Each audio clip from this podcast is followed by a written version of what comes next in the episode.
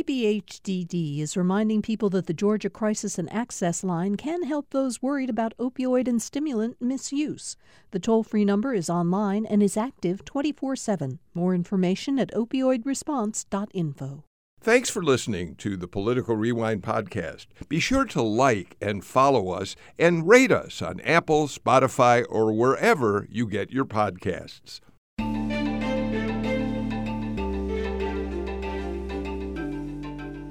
Welcome to Political Rewind. I'm Bill Nigut. Uh, we got a lot to talk about today, so I want to get right to our conversation with our terrific uh, panel. It's Wednesday, which means that Greg Bluestein, a political reporter for the Atlanta Journal Constitution, uh, is uh, with us as usual, and the battle scarred veteran of the Abrams, uh, Kemp, and Shane Hazel gubernatorial debate from the Atlanta Press Club the other night. Hi, Greg.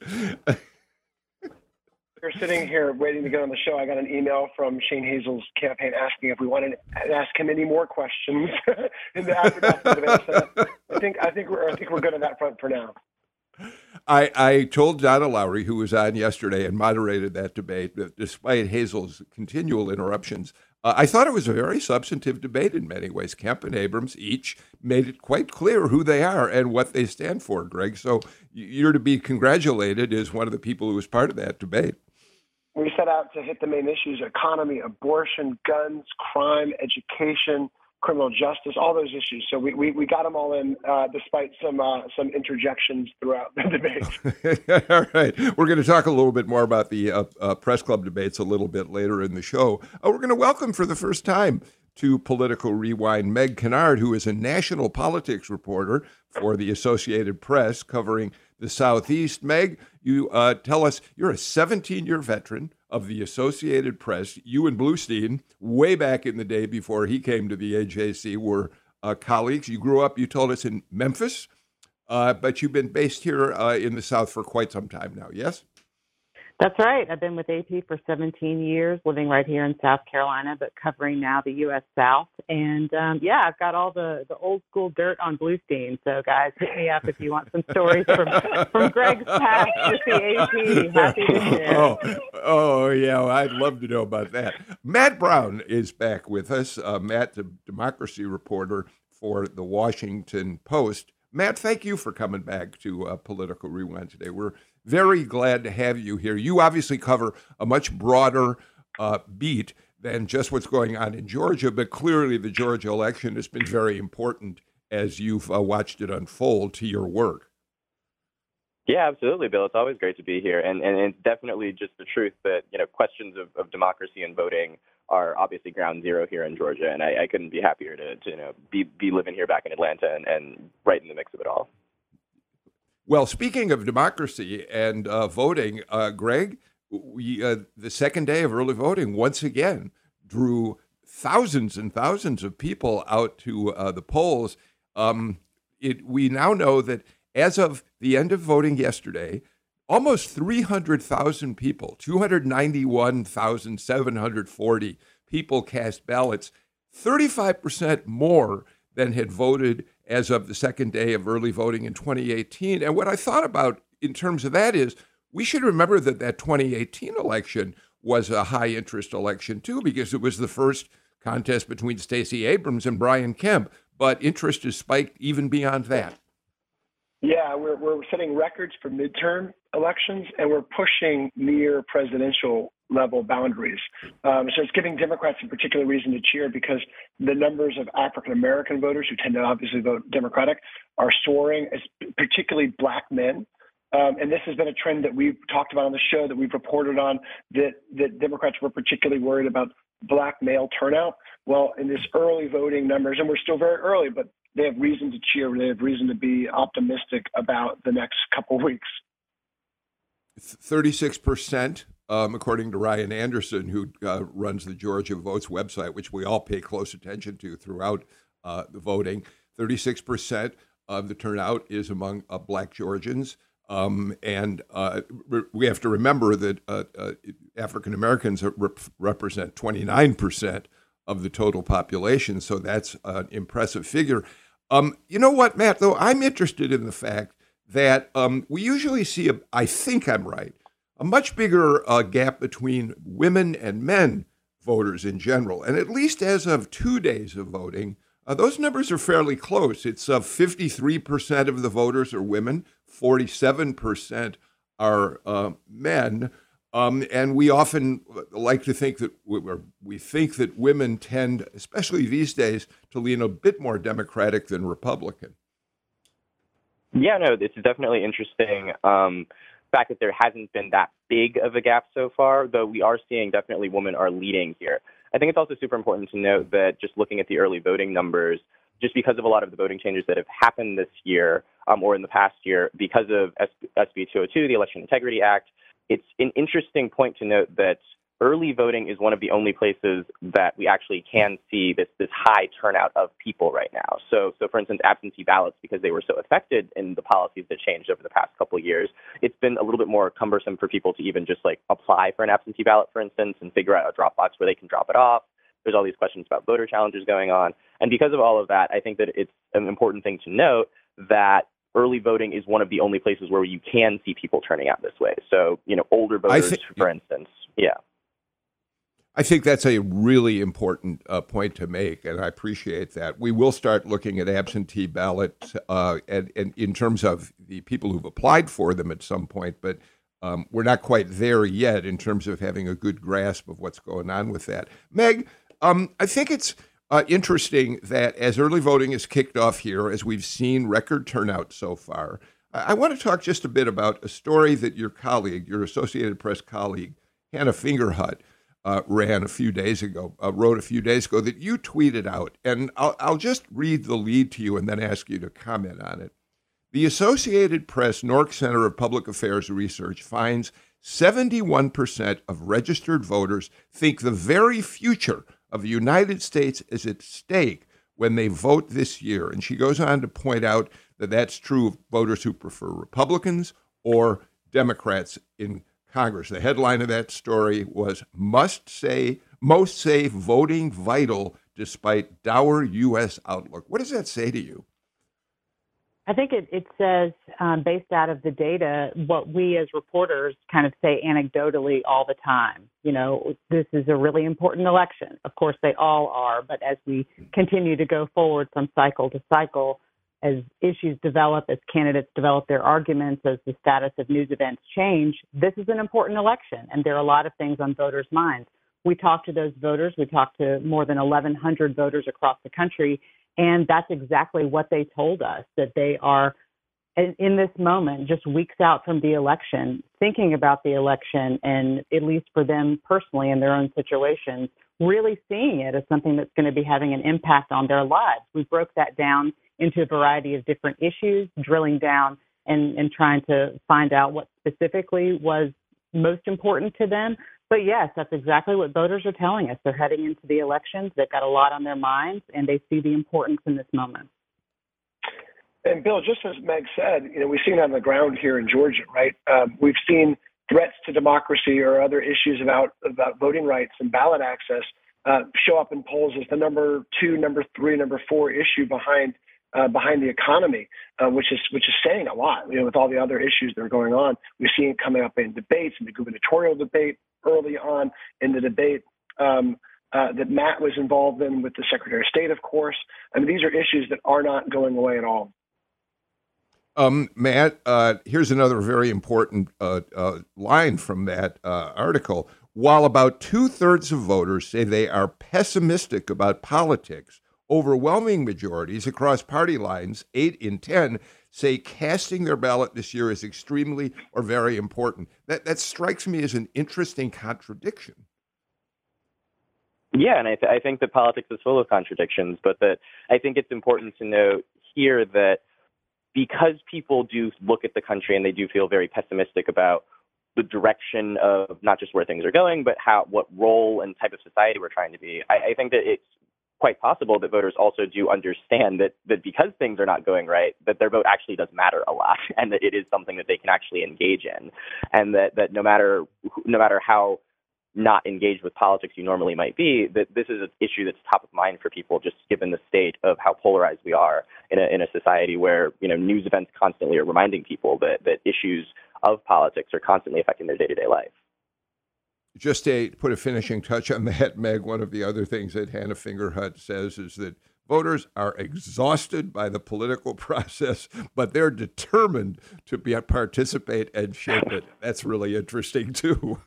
Hey, it, it's that determination that we as a society hope voters will bear out when it comes to actually voting in these elections. Yes, they're frustrated by all the ads, the inundation, especially in battleground states like Georgia, that they're experiencing kind of this fatigue um, in the, the closing weeks of the campaign. But people do seem to be showing that determination, whether it's because of their dissatisfaction of how issues pertinent to them are playing out on a national scale or even locally.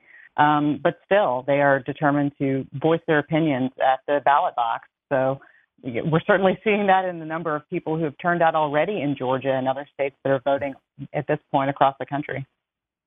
Yeah, Greg, somebody, I think it was Donna Lowry said on the show yesterday, it's too bad once you've cast your early vote that somehow the commercials on your own TV set can't be can't be canceled out, so you don't have to watch them anymore. but the good thing, the good thing is you might get fewer texts, you might get fewer door knocks because that that, that does register with all the canvassers and all the other outreach efforts. So there's a hope that if you do vote early, you'll get bothered less uh, personally.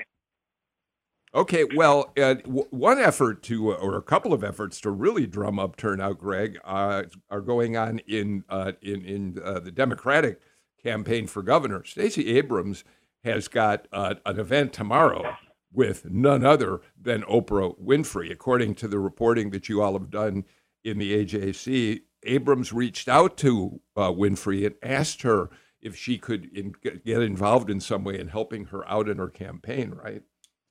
Yeah, and remember, Oprah came back in 2018 for an in-person event, and it was mm-hmm. sold out like that. I mean, it was it was like nothing else I've ever seen. I had I had all sorts of colleagues of mine suddenly volunteering to go cover Oprah.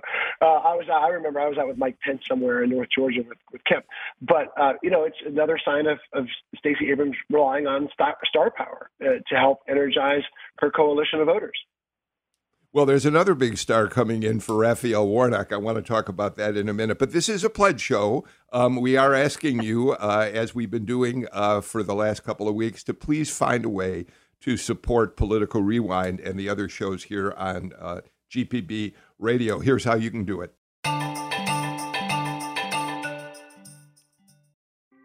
Thanks for listening to Political Rewind. If you like this show, you'll also like Georgia Today.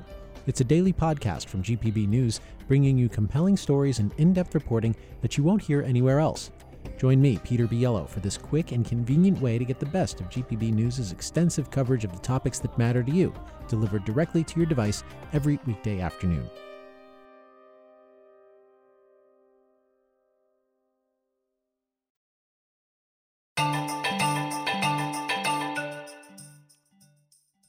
Matt Brown, democracy reporter for the Washington Post, Meg Kinnard, national politics reporter for Associated Press, and of course, Greg Bluestein of the Atlanta Journal Constitution on the show today. Greg, we talked about Oprah just before the break. I think people who listen to this show regularly know my wife, Janice Schaefer, and I are very uh, uh, eager uh, uh attendees of New York theater. So for me, the big score today is that Lin Manuel Miranda is coming in to campaign for Raphael uh, Warnock. Uh, of course, Miranda became uh, universally famous, really, uh, when Hamilton became one of the biggest hits in New York theater history.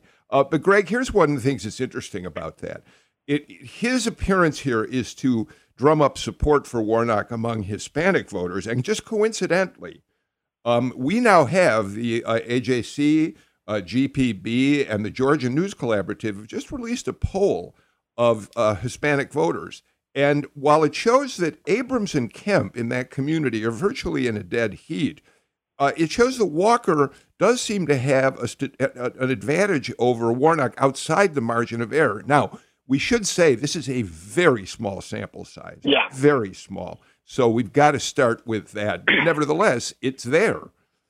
It's there, and like exactly what you said, the, the margin of error is larger than usual, and the sample size is very small. It's about 300 or so voters, um, but there is a lag. Um, there is about a seven or so point lag between um, Herschel Walker and Senator Raphael Warnock. And this is coming at a time when both parties are really stepping up their outreach, stepping up their involvement, engagement with Hispanic voters, with Asian American voters, with voters of color.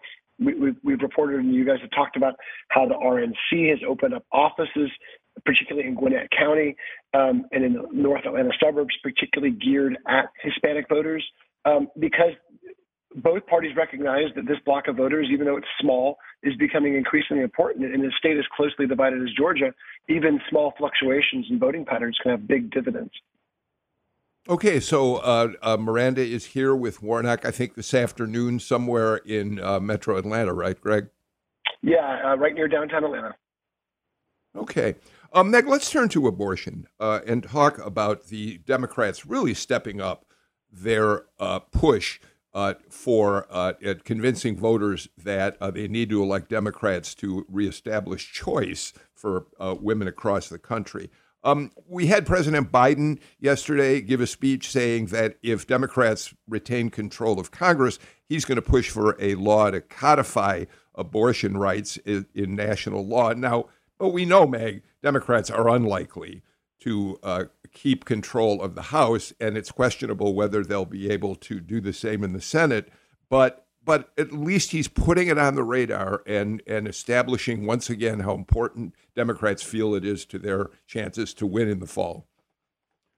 Absolutely. That's something that we've seen Democrats across the country talking about, particularly since the Dobbs case decision came out earlier this year but there's kind of been a fluctuation in in really seeing campaigns and then therefore seeing voters' reactions to those campaigns when it comes to Democrats making that argument about how abortion should be this issue that that has um, supremacy when it comes to considering which way to vote um, going into these fall elections. Over and over, the AP has seen it in, in our own polling and news organizations across the country, reporters as well, we're hearing from voters that it's really the economy to a lot of them that is top of mind when it comes to thinking which way am I going to vote? What actually affects me most directly, independently, my family? What is, you know, where do we really need to see our representation fighting for us on what issue? And it's not abortion, it's the economy. I will say, um, I was actually with former Vice President Mike Pence last night at an event here in South Carolina, and he was making a, in part of his remarks, making a direct counter to President Biden's comments on abortion and mm referencing exactly what you just said about congressional control and how come January, it's not going to be President Biden or his party that is going to be able to say anything federally about abortion because, as Pence said, it's going to be Republicans who are coming back into control in Congress. That's a political argument. Of course, the voters will decide. Um, but, you know, from that side of, of the table, that's certainly the way he's forecasting the midterm results. Um, Matt, that's just one of the things that Biden said as well in his speech yesterday. Quote, the final say does not rest in the court now. It does not rest with extreme Republicans in Congress. It rests with you, the voters. Matt?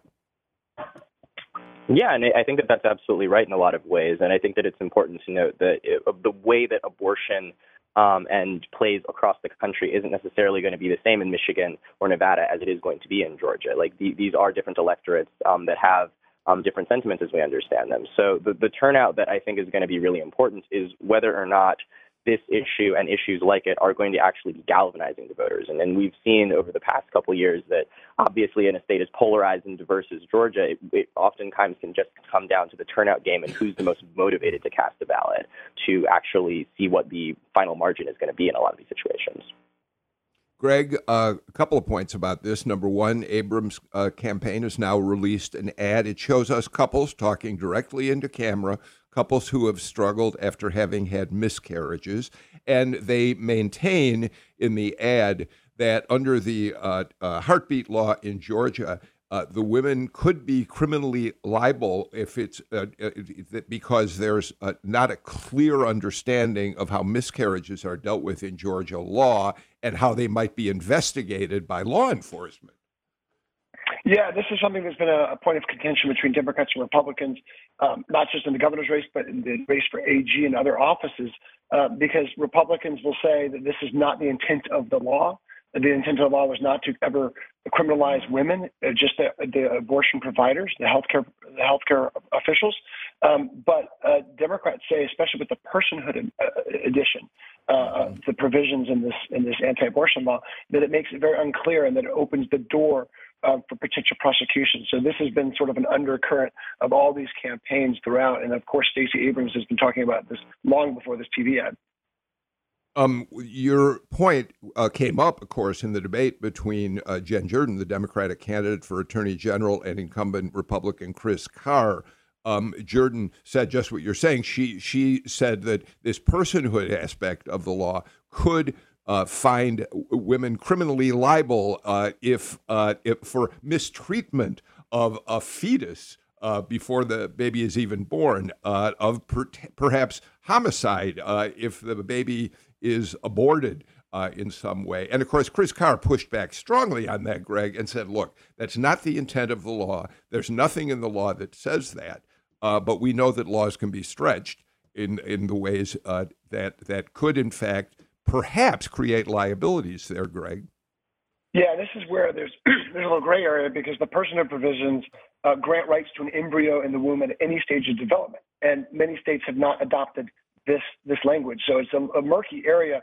Uh, you, you, mentioned what, what Senator Jen, State Senator Jen Jordan said. Uh, Chris Carr said essentially that um, that that the legislature that when courts consider these these bills, the intent of the legislature it must also be considered, and that was not the intent of the legislature to, to criminalize um, uh, abortion for for the women getting that procedure. Meg, the other uh, bone of contention between Jordan and Chris Carr is that um, Jen Jordan has said throughout the campaign that if she's elected Attorney General, she has no intention of pursuing uh, cases against uh, uh, doctors, women who have abortions in the state. Chris Carr says that's dereliction of duty. Uh, in the debate, uh, Jordan tried to clarify that by saying, well, what I really mean by that is I want to challenge this law in court as a violation of Georgia's privacy uh, uh, uh, uh, section. Um, but it's going to be a contention, a contentious point between them all the way through the election. Yeah, I, I think part of that is what we're seeing as emblematic in a lot of these continuing debates about different states. As right now, states are the the show places where these debates over abortion are being carried out. And what we're seeing is a continuation of that argument of these these furthered court fights at every single level. That's something that was was forecast from day one. Um, whenever this debate came back down to the state level, that none of these laws, even if they were to be enacted right after the Dobbs decision, that there wouldn't be really a, an opportunity for them to be utilized for a long time because there would be these continued legal challenges. And so that's something that, that candidates all across the, the country are really spinning forward at these, the attorney general level and even at other levels of, of electoral office.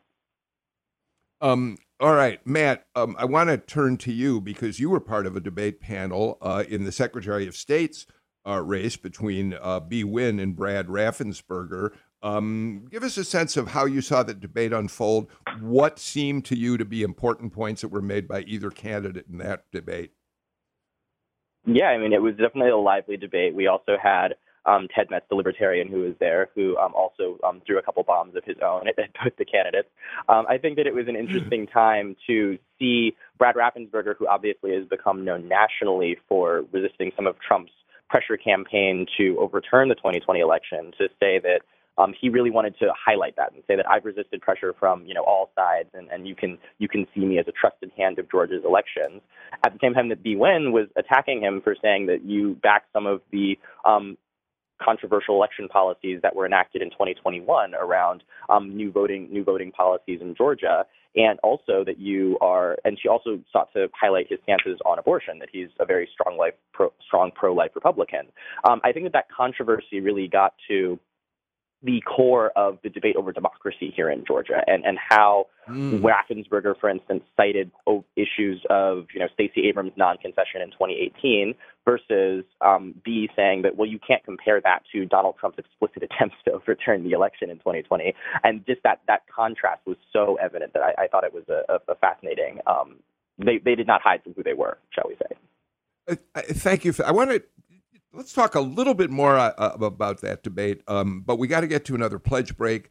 Um, I, I, do want to point out, just for those of you who listen to the show every day, uh, for the last two days, our pledge team has given up their time on this show because we wanted to talk about the uh, debates between uh, Warnock and Walker, between Abrams and Kemp, and we we got our full hours to do that. But we do need to finish this pledge drive this week, um, doing as well as we can in assuring that we have the funds we need to keep political rewind moving forward. So here's how you can do it if you haven't become a donor.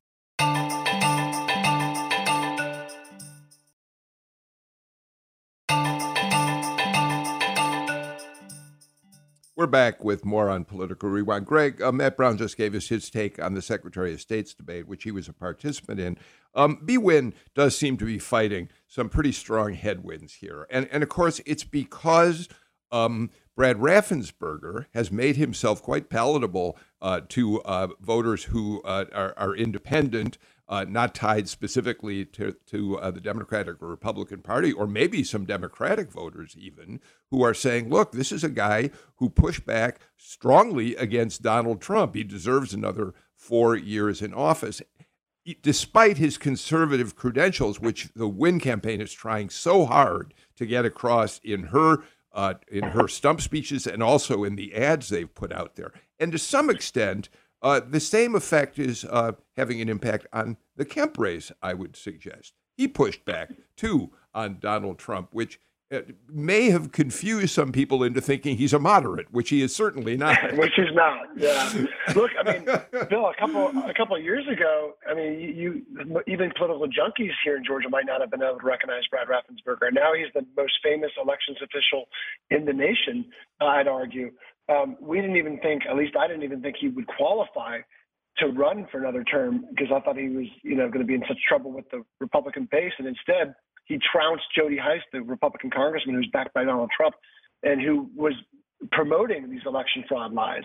Um, so we're in this really unique spot where we saw in that in that primary, uh, in that Republican primary, a number of Democrats cross over and vote to support Brad Raffensperger. And the challenge for Bee Nguyen, and this is the argument she's making, is that Brad Raffensperger's no friend, in her words, to Democrats and to voting rights advocates. And she equates him with some of the, uh, not necessarily, if not with Donald Trump, but with um, other Republicans who are looking to put obstacles on the ballot box. And so that's the argument she made at that debate uh, yesterday. Meg? Yeah, you know, it, exactly as Greg said, that's the argument that we continue to see in these situations where there have been Republicans who gave Donald Trump pushback. And then in the situation of Brad Raffensperger, in the countless stories that the AJC and the Washington Post and the AP that we've all been writing about the continuing investigation as it pertains to the 2020 election results in Georgia, Brad Raffensperger's name continues to come up as the person who was on the phone with Donald Trump and Lindsey Graham and other people discussing what was going on with the election results there. And in those stories, which are just portraying the facts of what happened, it's a reminder to voters as they consider Raffensperger's reelection in this case that he was the one who was just in his argument standing up for democracy and the election results as they were and not what other people wanted them to be. So again, that's where real life kind of crosses over into politics and in certain circumstances may help Brad Raffensperger make his reelection argument to voters, um, you know, whether they be Republicans or Democrats for the general election. Matt, uh, it strikes me that something else is being demonstrated by certainly the Raffensperger race, but, but really up and down the ballot of statewide constitutional officers that the challenge that Democrats have is in so many of these races, they're facing incumbents. It's certainly Stacey Abrams' challenge against Brian Kemp. It's Jen Jordan's challenge against Chris Carr. Bee Nguyen against um, Raffensperger. I mean, up and down the ballot, we see how hard it is to displace a, an incumbent. Yeah, no, I Matt, think that we, um, oh. I think that, I think that Brian Kemp puts it puts it um, well himself, where he says that you might not um, have voted for me and like everything that I did, but you can't say that I didn't do it. And I think that that just kind of name recognition and um, you know ab- ability to use the power of your office while campaigning to do things that voters like and would pay attention to is I think something that's um, oftentimes a difficult thing for a candidate who can just say, well, hypothetically, if I was in office, I would be trying to do these things for you, but they're not in office, so they can't necessarily do that. I also think that it's an important thing that uh, just on the democracy front, when voters are looking around and saying that I'm concerned about the state of the country or I'm concerned about you know potential um, election deniers, which is something that we here at the Washington Post have been covering a lot um, in the in the to um, Donald Trump and the Republican Party. W- when Joe Biden says that there are reasonable Republicans, MAGA Republicans, and everybody else I think that Georgia Republicans have been some of the biggest beneficiaries of that because a lot of them did resist Donald Trump's um, pressure campaign to overturn the 2020 results. And so now they can, um, people like Raffensperger, who's a bit more moderate in generally, or even conservatives like Carr and Kemp can say, I campaigned, uh, I can campaign as a strident conservative, but also I am not irrational or, or denying reality when it comes to, you know, some, some basic um, facts that have been verified through, through the Georgia legal system. Okay, by the way, I, I want to make it clear because I'm already hearing your uh, emails hit my inbox. I am not suggesting the challengers don't have a chance to win in any number of these races. I'm just saying the bar is a little higher for them because they are facing incumbents. Greg Bluestein, um, let's talk now that the debates are over about where what happened, particularly in the top uh, debates. Um, the last Friday night debate, which did feature Warnock and Walker on the stage together, um, and the Kemp uh, Abrams debate with Shane Hazel in the middle of it all. You take your pick. Um, what stood out for you? Let, let's start with the governor's debate. Do you think that Abrams made inroads against Brian Kemp? Did he hold his ground? How do you feel that debate unfolded? You were part of it. Yeah, I thought going into that debate, Governor Kemp just had to avoid errors. Um, he's above in the polls. He's up in the polls. He's up five to eight to ten points even in some recent polls. And so he wanted to avoid a major gaffe, a major blunder, um, something for Stacey Abrams and her allies to seize upon. They feel like they got a few things here and there. You know, Governor Kemp misstated uh, some gun rules. Um, there was a time where Governor Kemp said that Stacey Abrams seemed upset uh, which which which angered some of Stacey Abrams' opponent uh, supporters. But overall, the governor had a, a, a solid showing.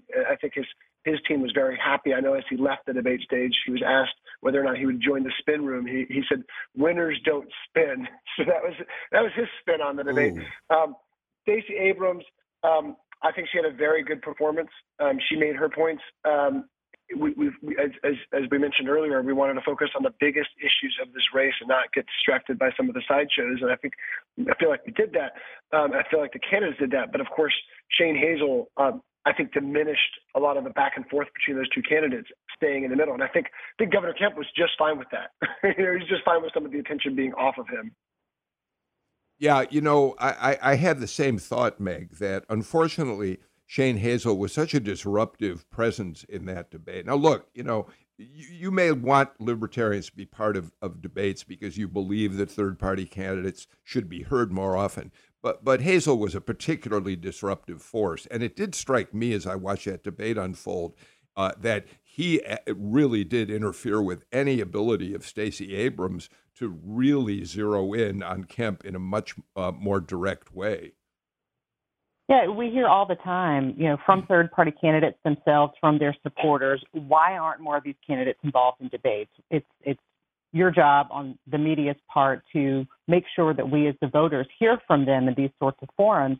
But oftentimes in debates, what I think can be most informative for voters is that ability for the candidates to really directly talk to each other and to go back and forth. And that's complicated when you have more than two people on a stage. I mean, goodness, just think back to the presidential primaries that we've seen in recent cycles where you have maybe a dozen people on stage at a time. and, and it's hard for not only voters to really, you know, discern from that where the candidate stands, but hard for the candidates to get a word in sometimes. And so, yes, that is, that's complicated. Um, but, you know, the voters maybe hopefully are being informed, but sometimes it's just really hard to get a, a cohesive message out of the candidates, the more participants that yeah. you have. You know, despite all that, Matt, I do have to say I thought it was a substantive debate, and that that there was no doubt at the end of it where Stacey Abrams stands and where Brian Kemp stands. So voters did get a picture of both of those things. Um, but if I can, I'd like to ask you about the Senate race uh, debate, uh, Matt.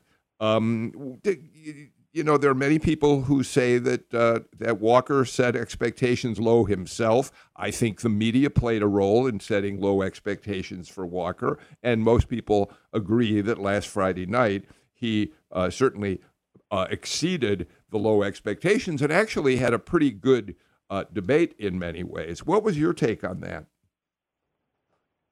Yeah, I, th- I think that it's important to note that um, Walker was saying, you know, before beforehand, like, you know, I'm I'm I'm just a dumb country boy, and I and you shouldn't be able to um, you know, expect that much from me. And then he actually did come out and had um, a couple of zingers on Warnock, and, and Warnock didn't necessarily land the, the same type of zinger, zingers on him. I, I think getting past the, the political theater part of this, though, it, it, it is I don't know that this actually is going to move that many votes in either direction because the, the debate wasn't necessarily that revelatory in terms of policy for a lot of people. I think yeah. that the, the yeah. driving thing that you saw in the debate was that um, Walker, I think because of his showing, the, the thing that is going to actually move him here is that a lot of Republicans and voters who were looking for a reason to support him were able to see that, okay, this guy actually can say certain things. And that actually is a tangible that a lot of people really were looking for. I don't know that this is going to change the entire dynamic in terms of whether or not the independent voters who were hesitant about him for, for substantive reasons, I don't know that he um, actually addressed that, or Warnock even addressed it. So any any substantive policy concerns that you would have for either candidate, I don't know that those types of things were actually addressed in this debate. But I do think that this might make it so that a lot of conservative voters have a much easier time coming home to the Republican camp, despite all of Walker's other other scandals that have been circling him. Greg, your take on that? Yeah, I mean, even taking the expectations came out of it.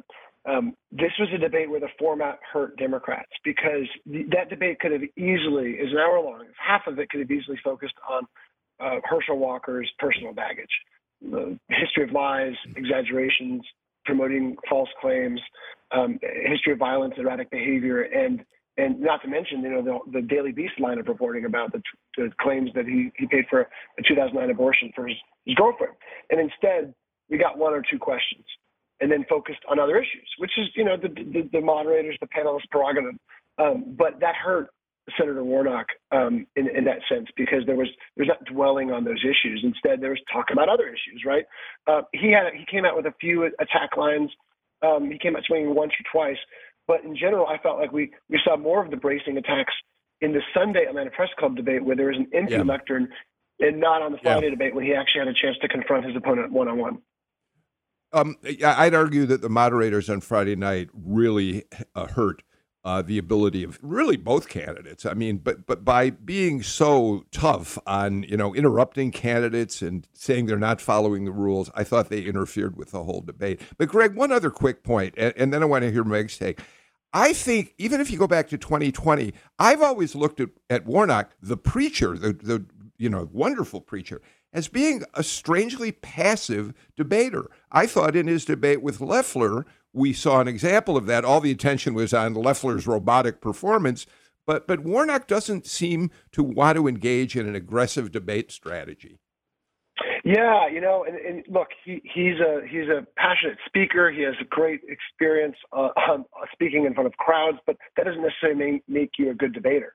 Um, and he hasn't had a lot of debate experience. He only had a couple debates last year, and most of them were kind of under the radar because they were before that runoff period.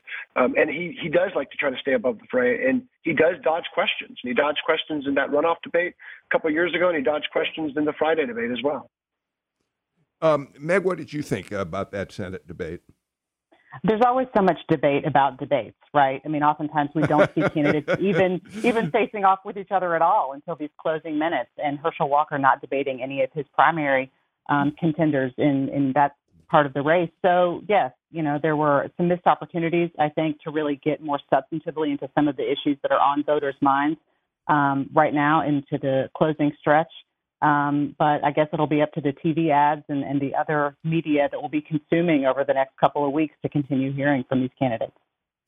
Speaking of closing uh, statements, uh, Meg uh, Kinnard, you get the closing statement in today's political rewind. Thank you, Meg, so much for uh, joining us. It was great to have you on and for your, the, your first appearance on the show. Matt Brown, we've loved, uh, including you on the show. So thank you for being here. Bluestein, you know I love looking forward to Wednesdays when you're going to be my partner on this show. We are completely out of time for today. Marjorie Taylor Greene is really making headlines. There's a New York Times Magazine piece on her that we're going to talk about tomorrow. I think it's really important uh, to discuss how she has risen in prominence in the Republican Party. We'll do that and a lot more on tomorrow's show. In the meantime, we're out of time. We're going to send you back to our pledge team to tell you how you can help us out. Um, I'm Bill Nigut. Take care, stay healthy, get out and vote early. Why not do it now? See you all tomorrow.